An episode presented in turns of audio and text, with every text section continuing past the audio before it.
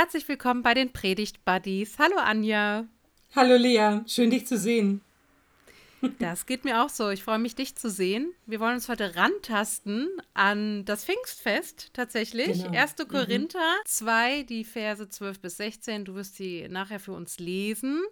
Ich habe so gedacht, Ostern war auch ein Perikopentext aus dem 1. Korintherbrief. Wir haben vor kurzem auch gesprochen über das hohe Lied der Liebe aus dem 1. Korintherbrief. Und wir haben letztes Jahr in unserer 9. Folge auch schon aus Kapitel 2 einen Text besprochen, und zwar die Verse 1 bis 10. Also jetzt sind nur 2 Verse dazwischen, jetzt geht's weiter. Und wir haben damals gesagt, das ist Paulus, der sagt, ich bin nicht gekommen mit geschliffener Rhetorik. Ich will euch nicht mit meinen wohlfeilen Worten überzeugen, sondern ich habe nur was von Jesus Christus, dem Gekreuzigten, zu erzählen. Und es ist der Heilige Geist, der diese Wirkung in euch hat. Und darum geht es. Und auch heute wird es um den Heiligen Geist gehen, logischerweise am Pfingstfest. Pfingsten hat nicht so eine Marketinglobby wie Ostern oder Weihnachten. Also es gibt keinen Pfingst-Schokohasen oder keinen Pfingst-Schokomann und Co. Und trotzdem ist es ja eigentlich eine Taube. Eine Taube, ne? Habe ich auch gedacht. So eine Schokotaube. Ja. Und ein Schokotäubchen. Genau. Hat man gestern viel davon, dass es ganz leicht ist. Was fliegen kann, muss ja leicht sein. Genau, das verzeiht die Hüfte sofort. Gut, wir schweifen ab. Es wird rot, liturgisch. Ja, spannend. Und ich habe schon den ganzen Tag einen Ohrwurm von Silly. In mir drin ist alles rot, das Gegenteil von Tod. Yeah. Weil ich finde, dass es so gut passt zum Pfingstfest. Auch wenn das Lied als solches natürlich überhaupt nicht zu Pfingsten passt. Aber diese Zeile passt ganz gut. Und es ist ja auch von der Melodie her ein Gute-Laune-Lied. Aber eigentlich hat es ja auch eine gewisse Tragik. Aber es hat mir in meinen Trennungszeiten ganz gut geholfen. Das habe ich dann wirklich, glaube ich, auf volle Lautstärke und mitgesungen, dann vor allem die Stelle dann, und du bist ein Idiot. Das war sehr heilsam. Hausfüllend hast du da mit gesungen. Genau. Ja, aber wir schweifen ab erneut. Ich lese mal den Wochenspruch. Kontenance, Predigt Buddies. Sacharja 4, Vers 6b steht der Wochenspruch. Es soll nicht durch Heer oder Kraft, sondern durch meinen Geist geschehen, spricht der Herr Zebaoth. Also eine kraftvolle militärische Sprache fast, ne? Herr Zebaoth, Herr und Kraft. Aber es soll eben nicht dadurch passieren, sondern durch seinen Geist. Also durch meinen Geist, sagt Gott, spricht der Herr. Und ich bin gespannt, was du, also ich weiß natürlich, ich habe ja vorher auch gelesen, aber ich bin gespannt, welche Übersetzung du gewählt hast tatsächlich.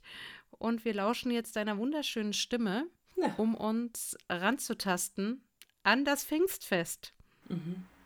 Ich habe Luther 17 gewählt, nachdem ich diverse Übersetzungen gelesen habe und dachte, so richtig knackig ist hier nur Luther 17. Also, ich leg mal los. Wir aber haben nicht empfangen den Geist der Welt, sondern den Geist aus Gott, damit wir wissen, was uns von Gott geschenkt ist. Und davon reden wir ja auch nicht mit Worten, welche menschliche Weisheit lehren kann, sondern mit Worten, die der Geist lehrt, und deuten geistliche Dinge für geistliche Menschen. Der natürliche Mensch aber nimmt nicht an, was vom Geist Gottes ist, es ist ihm eine Torheit, und er kann es nicht erkennen, denn es muss geistlich beurteilt werden. Der geistliche Mensch aber beurteilt alles und wird doch selber von niemandem beurteilt.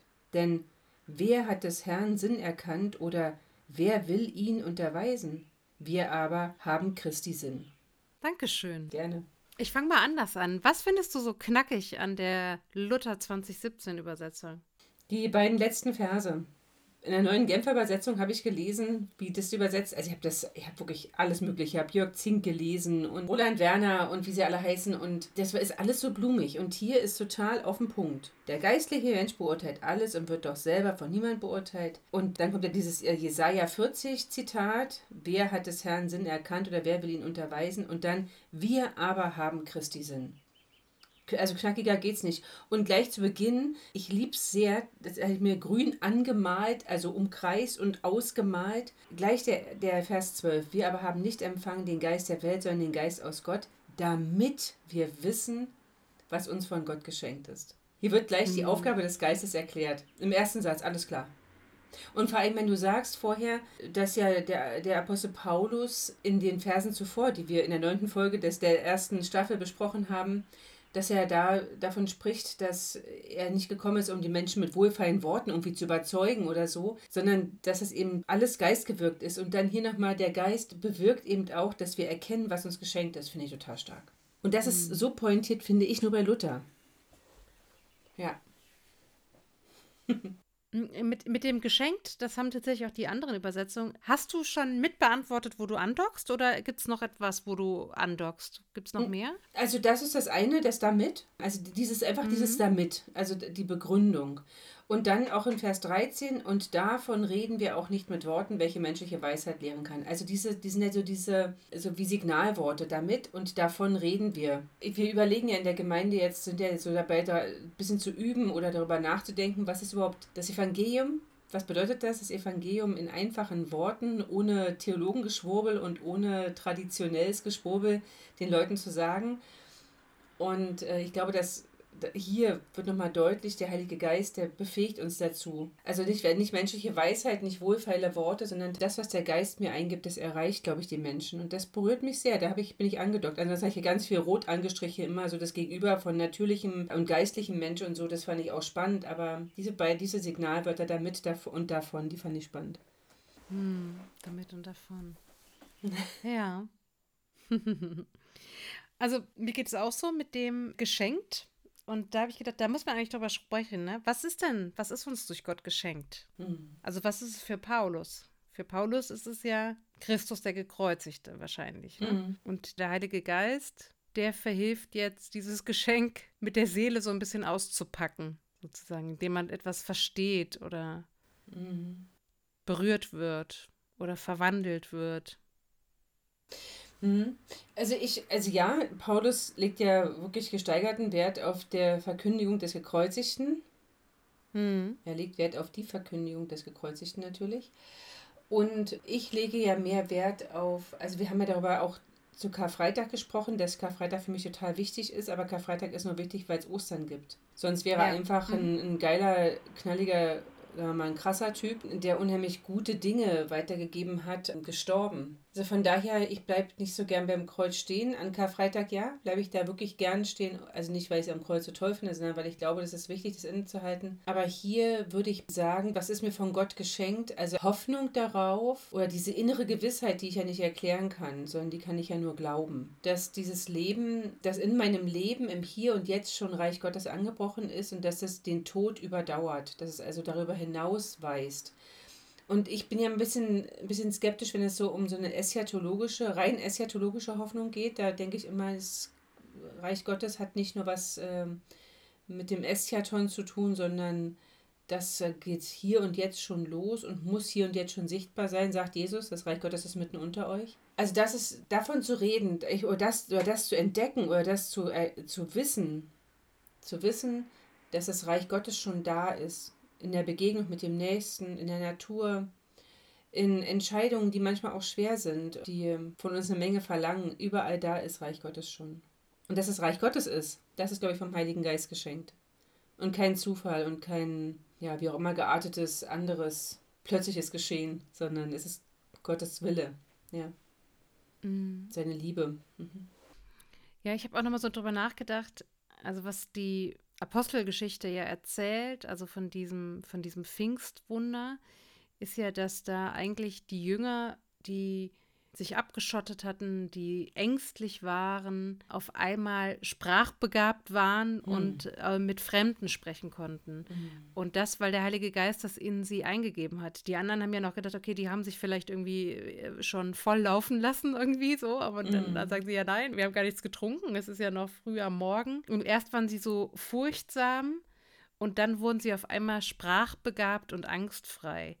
Und das finde ich so spannend, also jetzt hier auch wieder Paulus, der irgendwie sagt, ja, also ich bin nicht gekommen, um mich mit Worten selbst darzustellen, doch, aber es ist auch der Heilige Geist, der mir die Worte eingibt, der mich auch angstfreier macht oder mich von der Angst befreit, das so zu verkünden und so dazu stehen. Und von daher dachte ich so, ja, Pfingsten ist das große Hoffnungsfest für internationale Völkerverständigung. Und gleichzeitig macht aber Paulus hier eigentlich so einen Gegensatz auch auf. Also der Geist der Welt und der Geist Gottes. Und das fand ich fast so ein bisschen schade. Also natürlich sehen wir auch in der Welt, dass sie es vermag, die Schöpfung und sich selbst zu vernichten und zu zerstören, sich anzutasten. Aber gleichzeitig gibt es ja auch sehr viel Gutes in der Welt, wo ich auch sagen würde, das erinnert mich auch an Geist Gottes. Also ich ringe so ein bisschen, einerseits dieses große Fest, dieses große Hoffnungsfest der internationalen Völkerverständigung, aber hier macht Paulus so diese Gegensätze so auf, ne? Und da dachte ich, das mag zu seiner Zeit und auch zu der Zeit damals in Korinth auch irgendwie gepasst haben, auch zu der Kritik, die ihm erreicht. So, und ich glaube auch gerade damals war auch Korinth einfach ein krasses Pflaster mit seinen 2 Häfen und mit dem bunten Treiben, was es damals gab, und aber auch mit dieser unfassbar Kindersterblichkeit oder sowieso hohen Sterblichkeit und mit diesen vielen verschiedensten Einflüssen. Aber heute würde ich auch sagen, es gibt ja auch, also das, was Paulus hier auch macht, er macht dieses Wir so stark. Das ist ja so spannend, ne? Er spricht ja hier von diesem Wir. Die Luise Schottroff, die sagt sogar, es geht so um so ein Wir, was unheimliche Freude auslöst. Und gerade diese Wir-Kultur, wo ich sagen würde, das ist Reich Gottes, da würde ich sagen, das schenkt der Heilige Geist. Das kann ich oft, also auch mit Dynamiken in dieser Welt, die man vielleicht eher der Welt zuschreiben würde, aber verbinden. Das ist für mich nicht alles so konträr. Wo ich irgendwie sagen würde, ja, es stimmt, in der Welt gibt es viel Schlimmes, Furchtbares, Zerstörerisches, Ich-Bezogenes und Egoistisches und Unsolidarisches, gibt es alles, aber eben nicht nur. Und vielleicht muss man es nicht mehr ganz so steil sehen wie Paulus, der eben irgendwie den Geist der Welt und den Gottesgeist so steil auseinanderzieht irgendwie hier. Also 2 Dinge fallen mir ein. Also einmal, dass Christina Brudereck, die wunderbare, jetzt zum Wort Trotzkraft das Wort Trotzhoffnung geprägt hat. Ja, sehr gut. Mir sehr gefällt die Trotzhoffnung. Fand ich stark. Das Zweite, was ich schon sagen würde, das erlebe ich jedenfalls in meinem Kontext, dass die Leute mich schon, dass die, mit denen ich darüber spreche, über meinen Glauben an Jesus Christus, dass es da schon eine große Menge an Menschen gibt, und davon schreibt ja Paulus hier, denen das eine Torheit ist. Und das, glaube ich, meint er damit. Ich glaube, er will eigentlich damit den Korinthern und dann vielleicht auch uns klar machen, ja, das klingt alles absurd, das klingt nach Torheit. Dieses ganze Geschehen, die Annahme, einen personalen Gott oder einen Gott zu haben, der für alles verantwortlich sein soll sozusagen, der also die Welt geschaffen hat und auch für ihren Erhalt sorgt und Menschen dazu motiviert, das Beste für die Welt zu wollen, für die Schöpfung zu wollen. Das würde in der damaligen Zeit mehreren Göttern zugesprochen werden, einem ganzen Olymp sozusagen, ne? Und ich glaube, da ist der Geist Gottes, von dem Paulus hier spricht und der Pfingsten ausgegossen wird, schon der uns auch bezeugt, dass es einen Gott, also was im Ersten Testament steht, Herr ist Gott und Gott ist einer. Das macht ja unseren Glauben schon, auch im korinthischen Setting, also im Setting der Entstehung des Briefes, glaube ich, war das eben besonders, dass es ein Gott ist, ein monotheistischer Glaube, ein Gott, der die ganze Welt in seiner Hand hält. Ja gut, aus der jüdischen Perspektive war ja der Monotheismus das Normale, sag ich mal. Aber nicht in Korinth. Also er schreibt ja in die Korinther. Ja, genau. Aber auch aus jüdischer Perspektive. Ja, aber du sagst ja, und das mag sein, dass er das ganz darauf bezieht, dass halt für die Welt die Botschaft vom Kreuz eine Torheit ist. Und das deswegen so auffächert, sozusagen. Den Geist der Welt und den Gottesgeist und Geist Gottes. Das kann man ja auch nicht gut erklären. Ich meine, bis heute, seit Jahrtausenden im Prinzip, ringen die Theologen und Theologinnen darum, das Kreuzgesgeschehen so zu deuten, dass es verständlich wird. Und am Ende des Tages ist es nicht verständlich. Ich hatte gerade am letzten Sonntag beim Abendmahl, also nach dem Abendmahl habe ich mit jemandem gesprochen, der im Gottesdienst war. Das war ein tolles Gespräch und der sagt, das war wirklich ein schöner Gottesdienst, aber mit dem Abendmahl kann ich so gar nichts anfangen, mit diesem Sühnopfer, was soll das? Und da muss ich mit ihm erstmal darüber sprechen, wie ich das verstehe, dass für meine Begriffe dieses Abendmahl nicht so sehr das Sühnopfer symbolisiert, sondern eher diesen Sehnsuchtsgedanken von Jesus, Gemeinschaft zu haben. Ich lese ja, also 95% aller Abendmahlsveranstaltungen lese ich ja Lukas 22 mit gutem Grund und nicht 1. Korinther, weil ich das so schwer erklären kann. Man müsste jetzt mal eine theologische Abhandlung dazu führen, wie Paulus das wohl gemeint hat mit der Abendmahlsüberlieferung, wie er sie überliefert oder überliefert bekommen hat. Und da finde ich diesen Gemeinschaftsgedanken, dieses einmal Gemeinschaft haben. Ich habe mich sehr danach gesehnt, mit großem Verlangen mit euch dieses Mahl zu feiern, ehe ich leiden muss. Auf der einen Seite und auf der anderen Seite eben auch erinnert euch daran, was ich für euch getan habe. Ich habe alles dran gesetzt, damit ihr versteht, dass es wirklich ernst ist, dass Gott gut mit dir ist, dass Gott fein ist mit dir. So dieses... Ja, die Zuwendungslust Gottes. Ja, ne? Genau. Mm. Und die ja wirklich bedingungslos ist, ja. Also die wird ja für dich erst dann relevant, wenn du sie annimmst. Das ist ja der einzige Haken an der Geschichte. Bis dahin ist sie nicht relevant, so, ne? Und das ist ja die Torheit, glaube ich. Und also das, was Menschen als Torheit wahrnehmen. Und deswegen differenziert Paulus hier zwischen natürlichem und geistlichem Menschen, wobei ich ihm auch eigentlich sagen wollen würde, Paulus... Jetzt haben wir natürlich in diesem kurzen Text, in diesen paar Versen, haben wir nicht seine ganze Theologie, ne? Nein. Aber ich würde ja schon ihn ermutigen, auch zu sehen, dass Jesus ja sehr viel stärker darauf aus war oder den Fokus darauf gelegt hat, dass das Gesetz für den Menschen und nicht der Mensch für das Gesetz gemacht ist. Also es geht immer um Gemeinschaft, es geht immer darum, dass die Menschen miteinander leben können. Und dann wäre das Kreuz, vielleicht ist ja auch absurd, aber dann wäre ja das Kreuz ist ja nicht dafür da, damit der Mensch sich schlecht fühlt, sondern damit er glaubt, Gott ist es wirklich ernst. Und zwar nicht, weil er zornig ist, sondern weil er so voller Liebe ist, dass er keinen Ausweg mehr sieht, als sich selbst zu geben. Ja, das ist so die Frage, die ich habe. Wenn Paulus diesen Brief im Jahr 2023 schreiben würde, wie würde er ihn dann formulieren? Ne? Also jetzt, coole Frage. Aber gut, das ist, also und darum glaube ich halt, also dass er vielleicht hier und da das einen Tick anders formulieren würde. Aber die Frage ist ja trotzdem, also was ist das Evangelium? Warum lohnt es sich, 1. Korinther 2, 12-16 am Pfingstfest zu predigen? Mhm. Was ist das Evangelium? Also ich glaube, das Evangelium steckt in Vers 12 und in 16. Wir haben den Geist aus Gott, damit wir wissen, was uns von Gott geschenkt ist.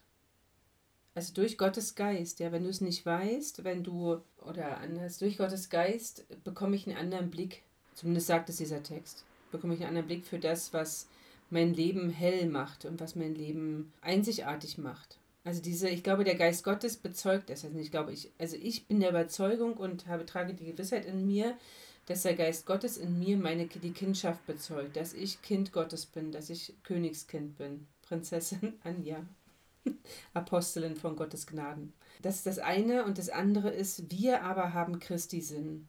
Das ist so pointiert. So auf den Punkt gebracht. Wir sind in Christus, gehen wir auf. Also nicht, dass wir darin verloren gehen und dann nicht mehr wiederzufinden sind, sondern in Christus und durch Christus kommt das Beste aus uns heraus. Und das, was eben nicht das Beste ist, darf heilen, darf sich entwickeln und egal wie lange es dauert, es darf gut werden. Das hatten wir, glaube ich, am Sonntag Rogate, da hatten wir darüber gesprochen, über dieses Ich bin fein mit dir. Ja, Gott ist einfach, er liebt uns einfach wirklich. Es ist wirklich sein Ansinnen, mit uns Gemeinschaft zu haben. Und das vermittelt der Heilige Geist. Und das ist Vers 12 und Vers 16, B oder C. Ja, die Basisbibel sagt ja am Schluss, aber was wir im Sinn haben, das kommt von Christus her. Das ist auch eine schöne Ermutigung so, ne? Ja, das kommt vom Christus her, aber du hast natürlich auch gerade vom Christus in uns oder von Gott in uns gesprochen durch den Geist und das finde ich eigentlich auch, also mit die beste Botschaft des Textes ist tatsächlich Vers 12, wie du schon sagst, nach der Basisbibel. Wir haben aber nicht den Geist dieser Welt empfangen, sondern den Geist, den Gott selbst uns schickt.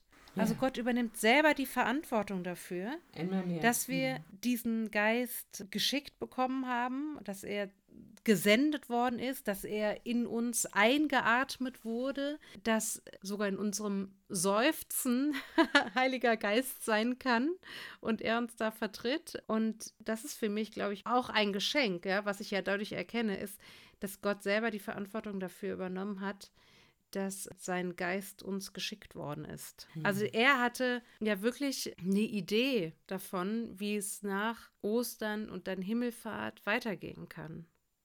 Oder wie Christus auch in uns oder präsent sein kann, ohne an allen Orten gleichzeitig als irdischer Mensch zu sein. So, ne? Und das Coole ist ja, dass ja der irdische Jesus wirklich gesagt hat, ne? Der hat nicht gesagt, ihr müsst auf den und das und jenes warten und ihr müsst dies und das und jenes leisten, sondern er hat gesagt, schaut hin, das Reich Gottes ist schon angebrochen, es ist mitten unter euch, im Gegenüber, in der Begegnung, auch in dem mit der Natur verwoben sein. Das Reich Gottes ist mitten unter euch. Das hat der irdische Jesus gesagt. Und er hat dann gesagt, ich schicke euch einen, der sozusagen an meiner Stadt mit euch sein wird, der mit euch durchs Leben geht, der Tröster ist, der euch auch verteidigt und so. Und der, wenn er an Christi Stadt kommt, in uns bezeugt, das Reich Gottes ist angebrochen. Ich muss nicht warten auf irgendwann im Jenseits. Es wird hier schon sichtbar. Manchmal ist es vielleicht, wie hat es Holger Püker gesagt, so eine rußige, verödete Flamme, kaum noch zu erkennen, aber sie ist halt da. Die Lampe im Tempel ist auch nicht verloschen. So. Ja, genau. Und das bezeugt der Geist Gottes uns. Und das, finde ich, ist wirklich die Botschaft. Und das sagt Vers 12, Gott, wie du sagst, Basisbibel macht das toll, ne? Gott selber schenkt uns diesen Geist, sendet diesen Geist, damit wir das verstehen, damit wir wissen, was er uns gegeben hat. Das ist sozusagen der Geist Gottes ist der Mittler, der uns, also nicht Mittler im Sinne von Bittsteller sein, sondern Mittler im Sinne von Verstehen, Horizonterweiterung. Ja.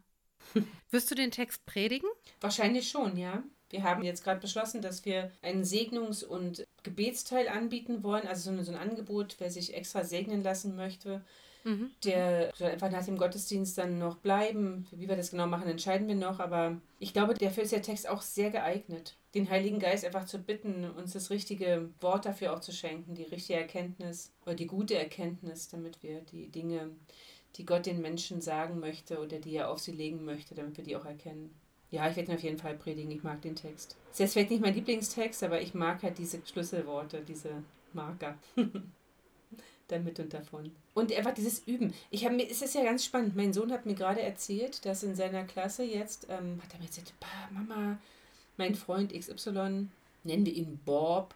Bob hat jetzt das erste Mal zu Allah gebetet. Okay. Ja, der andere Freund, der hat ihn eingeladen, das doch zu machen. Und dann haben sie darüber im Gottesdienst, genau, haben sie darüber in der Schule gesprochen. Und dann hat der Bob gesagt, wie es ihm damit ging, mit diesem Gebet, mit dem Übergabegebet und auch überhaupt zu Allah beten zu können. Und das gibt ihm so viel Ruhe und so viel Gelassenheit und so. Und dann hat mein Sohn gesagt, das geht mir genauso, wenn ich zu Jesus bete. Dann kriege ich immer ganz viel Ruhe. Und dann geht es mir immer besser.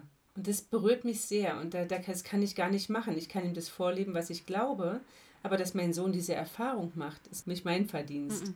Sondern aus meiner Sicht ist das Wirken des Geistes Gottes und da bin ich total dankbar dafür. Und ich weiß auch nicht, mit wem wir das im Podcast besprochen haben oder an anderer Stelle. Dem Menschen wohnt ja die Sehnsucht nach dem Religiösen inne. Und dass wir sie im Moment nicht oder so selten dafür begeistern können, die Sehnsucht mit Christus in Verbindung zu bringen, finde ich ausgesprochen schade und ich ringe darum, Worte zu finden. Und da hilft mir dann Vers 13. Davon reden wir auch nicht mit Worten, welche menschliche Weisheit lernen kann, sondern mit Worten, die der Geist lehrt. Und ich glaube, dass der Geist uns, so wie es beim Pfingstwunder war, dass der Geist zur rechten Zeit das rechte Wort gibt. Jetzt habe ich doch wieder viel zu lange geredet, wollte ich gar nicht. Nein, vielen Dank. Hast du irgendwie, also du hast schon gesagt, ihr werdet eine Möglichkeit schaffen, dass die Menschen sich segnen lassen können. Gibt es irgendwie weitere Ideen noch für den Gottesdienst, die du hast? Irgendwie, wir hatten ja jetzt unseren Auftakt hier mit Kantate, Rogate und Ex-Audi. Jetzt kommt Pfingsten. Die Geisterfahrung. Also im Moment habe ich jetzt noch nicht so eine total zündende Idee.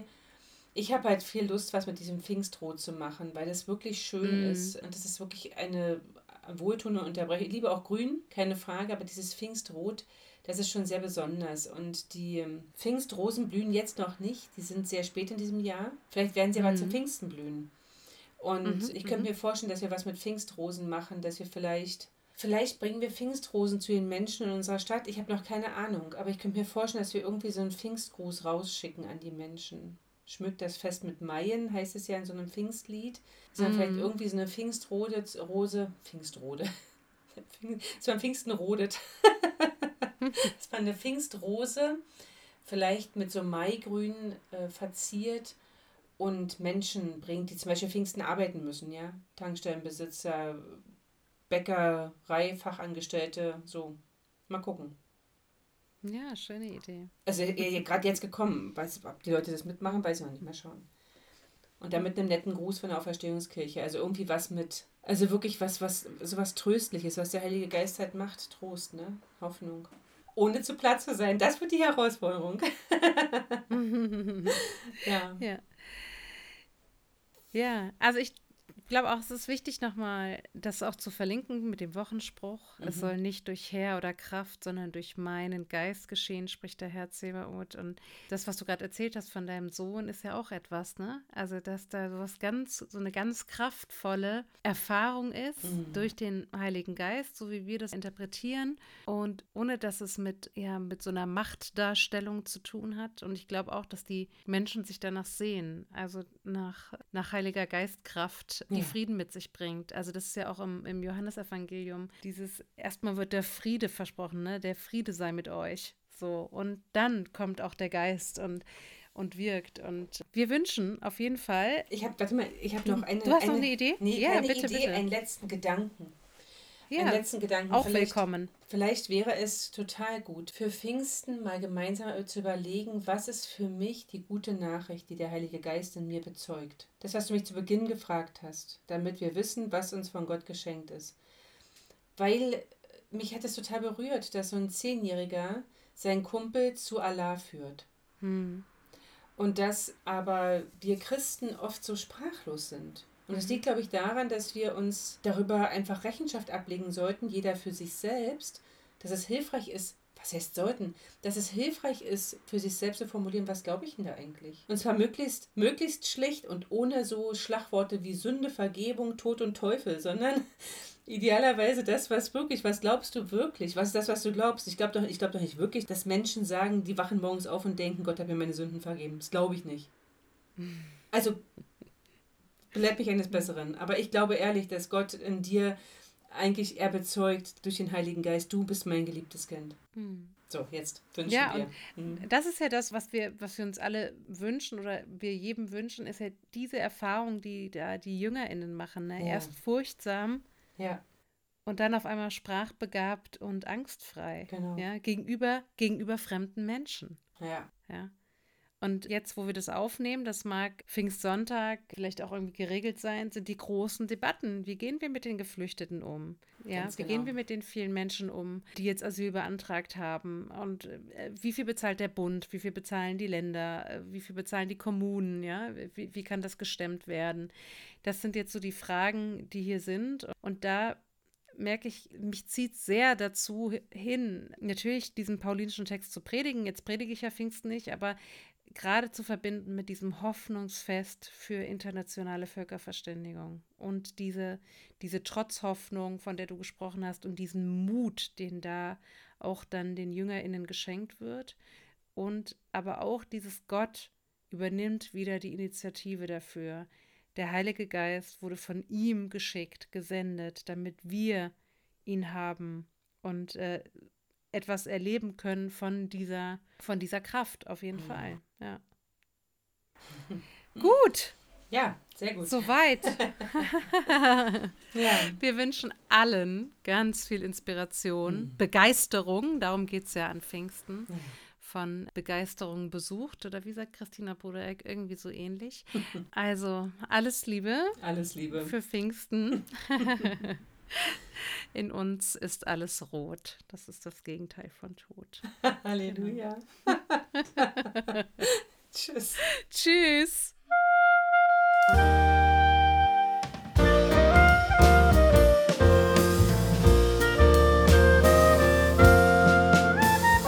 Bis nächsten Montag mit den Predigt Buddies.